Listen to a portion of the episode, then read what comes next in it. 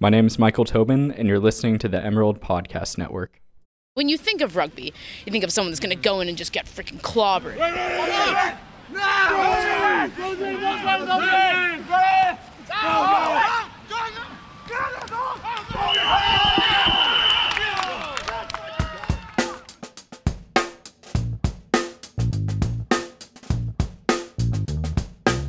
That was Vanessa Hufnagel of Oregon Women's Rugby. Rugby isn't a popular sport in the United States, but that doesn't mean it isn't played. At the University of Oregon, the men's and women's club rugby teams are some of the most popular teams on campus. You're listening to the Emerald Podcast Network. I'm Sean Meadow.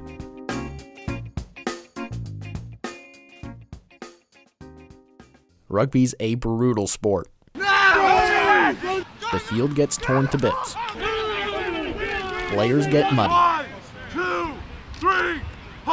It's a consistent sport. There aren't stoppages. The ball keeps moving, and players do too. It's a match day. The men and women both share the field. On Saturday, February 3rd, the men beat Boise State 31 to 0 on a damp Pacific Northwest morning. The Clouds cleared for the women's match, in which they beat Washington 52 to 17. But match day didn't start when the opening whistle blew. This close to pregame, everyone has their own like pregame needs and stuff. Spencer DiRiosti is the president and captain on Oregon Men's Club Rugby. He's also in charge of setup. You know, half the team needs to get taped and is waiting to, or and getting themselves like ready for the game. While half the team's got to be like helping set up the field and everything. Riverfront Field is on the bank of the Willamette River. It's right next to the bridge on the way to Autzen Stadium. Oh yeah, there are train tracks right there too. Come Friday, the day before a match, a couple players come out and spend four hours painting the field. This includes lines for the try zone, like an end zone in football, and the 10 meter lines, 22 meter lines, and 50 meter line, and some markers in between. We'll have to line the whole field, so that includes, you know, measuring it out. Like there's nothing out there but the post holes for the goalposts, so that's what we have to go off of. We have to find those, measure out the uh, ends of the try lines or like the t- you know the goal lines, and then from that we can do the sidelines, and slowly piece by piece we have to get all the lines for the field down, and then tradition on Fridays too we'll uh, go over the field and have to do some field maintenance because there's you know gopher holes and stuff and a bunch of holes, so we'll try and soil in some of the holes on Fridays. I went out there and observed the process. It's down to a science, but it wasn't always that way. We ended up with a trapezoidal field because you know the senior classes like graduated and I was a sophomore at this point, so I'd never any experience with any of this. And uh, when we got out here, we just started putting the lines down without really a method to it. Put one of the end, uh, try lines down, then we started on the uh, sidelines. And when we got down to doing the other try line, we realized we had like a 63 meters on one side and 57 across on the other side. They got it right this time, in just under four hours. It took 16 cans of paint to get all the lines down. The next morning, the team returned at 9:30 to finish the job putting up the goalposts, field markers, and a rope to keep spectators back. Post itself is uh, three pieces, so you know each post itself on the crossbar. We have to carry each one of those individually out to the post hole, put it together, bolt them all together, and then get guys to help hoist them up.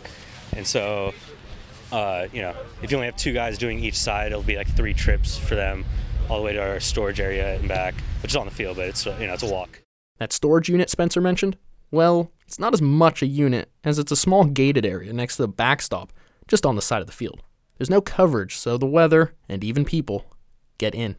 Women's rugby player Chesley Lindsay, the team's vice president, is all too familiar with this problem. We're hoping to get a new shed out on Riverfront sometime soon because we don't have a space to put all of our stuff safely.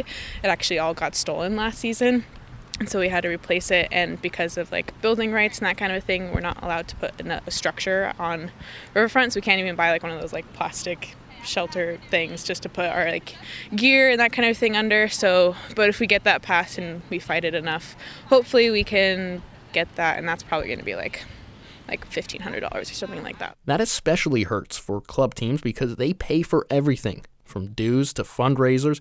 It's all out of pocket for everything from uniforms to balls to the goalposts to the paint that lines the field. All of our dues money goes towards this kind of a thing. So, like, I just had to buy new rope lines for the sidelines because spectators can't pass a certain length, and I had to buy new rope, and that was about um like 150 or something like that. The teams get supplies from all over the place. The rec supplies paint at nearly $50 a box, which isn't enough for just one paint job. ASUO will only fund rugby if it's for a national event. The conclusion of the women's match, the team sends six or seven players to each goalpost to bring down the metal pipes. The men's team grabs the field markers and loads them in the cars. Their day is done. The sun begins to set. The field has been torn to pieces, as has both of the team's opponents. And it's time to recover ahead of another week of practice and another match day, one week away. On three. One, two, three.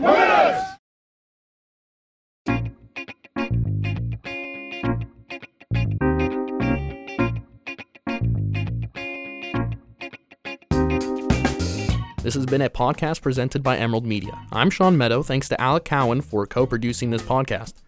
You can read the full story on dailyemerald.com or pick up a copy of February 12th edition of The Emerald.